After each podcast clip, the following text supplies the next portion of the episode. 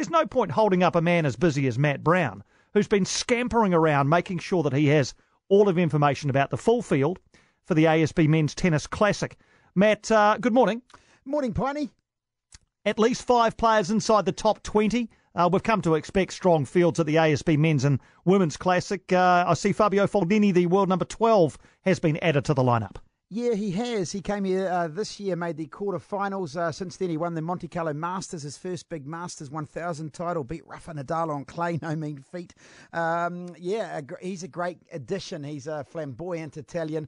Uh, Benoit Paire, who's been before as well, but also equally flamboyant and colourful. And there might be a few smash rackets if, if those two uh, get to meet uh, in the first or second rounds. He's ranked 24. And I mentioned, you mentioned at the top there, at least five. I say at least five because this year it's quite different uh, in the sense that in previous years they'd always announced 19 main draw players and you had four uh, qualifiers, uh, three wildcards, a couple of special exempts to make up the 28 draw. This year they've got five wildcards. That's because there's a new ATP Cup, um, the 15 million US dollar tournament being launched at the start of the season in Brisbane, Sydney, and Perth. Uh, 24 t- nations, um, eight quarter finalists from the Thursday before the ASB Men's Classic, and 16 teams get eliminated. So it's opened up the possibility for a lot more uh, big names, players sort of in that top 20 category, to perhaps play an extra week like Auckland. So Auckland's got this dispensation because it's across the Tasman. You've got you know visa issues, etc.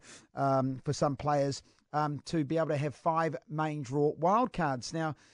What that means, three of those are reserved for ATP Cup players, and Karl Budge is pretty confident that he'll get at least another two top ranked players um, entering after the ATP Cup and playing Auckland before the Aussie Open. So, you know, that's quite exciting. And, and when I say, you know, top ranked players, we're talking players of the ilk of a Dominic Thiem who's you know ranked four in the world as a possibility.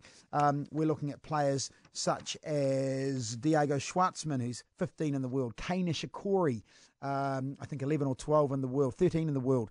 Uh, players of that ilk, uh, Roberto Bautista Agut, um, another name you might know, Juan Martin Del Potro. Those sorts of players who haven't entered week two but could well be um, in the running to play at the ASB Classic. So I think the field will get even stronger than it currently is. A main draw cutoff of 62 at the moment, um, and a lot of new faces, um, young players, next gen players, players who are sort of under the age of 21 who played in the next gen finals in Milan, Casper Ruud of Norway, Ugo Humbert of, of um, uh, France, and of course, uh, Frances Tiafoe, who I'm sure a lot of listeners will know, the young American, huge game, big hard hitting game.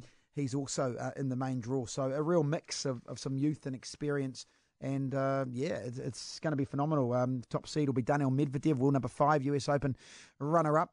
Uh, Denis Shapovalov's back. Uh, Karen Khachanov, John Isner, the veteran. So yeah, really classy, classy lineup. Uh, third week of January. So if the cutoff is 62, um, the defending champion, Tennys Sandgren, is 68th in the world, so he won't automatically be back to defend his title. He'll need a wild card to get in, and there's no guarantee he will get one given that Karl Budge is likely to hold his wildcards back very late in the piece. I mean, we're also looking. You also have to throw in names like an Andy Murray, who, who you know, if it goes poorly for Britain at the ATP Cup, they could be done on the Tuesday before the men's classic. So there'll be 12 days before the Australian Open starts. So the new contracting really does play into the hands of a tournament like Auckland because the Australian tournament, which is on the same week, the Adelaide tournament, they're using up all their wild cards. They only get three because they're in Australia. Um, and those wild cards are going to Australian players. So there is no option for, there, there's no other tournament on the week before the Australian Open for players who bow out early from the ATP Cup. So, you know, I think Budge is looking pretty, sitting, sitting pretty pretty uh, in terms of uh, you know the sort of talent that might well become available to boost it. So so why would you necessarily give it to a player ranked 69 in the world? Sure, he won the title this year, but what value is he really going to add when you could have you know two or three genuine bigger names um, you know, coming in late. So yeah, it's quite exciting. It'll be be quite different. In previous years, we've always thrown up, oh, you know, he's holding one wild card back for the likes of a Murray or a Nadal or a Federer on the off chance they lose early the previous week and then decide to play. Well, those have never eventuated. You've never really had that situation where you know we speculated and there was a possibility, but it wasn't serious. I think this year will be different. This year there will be some serious contenders and, and, and some serious decisions to be made over players who, who will want to play. So, um, yeah, the field's strong, but I think it will be considerably stronger come start date on the 13th of January.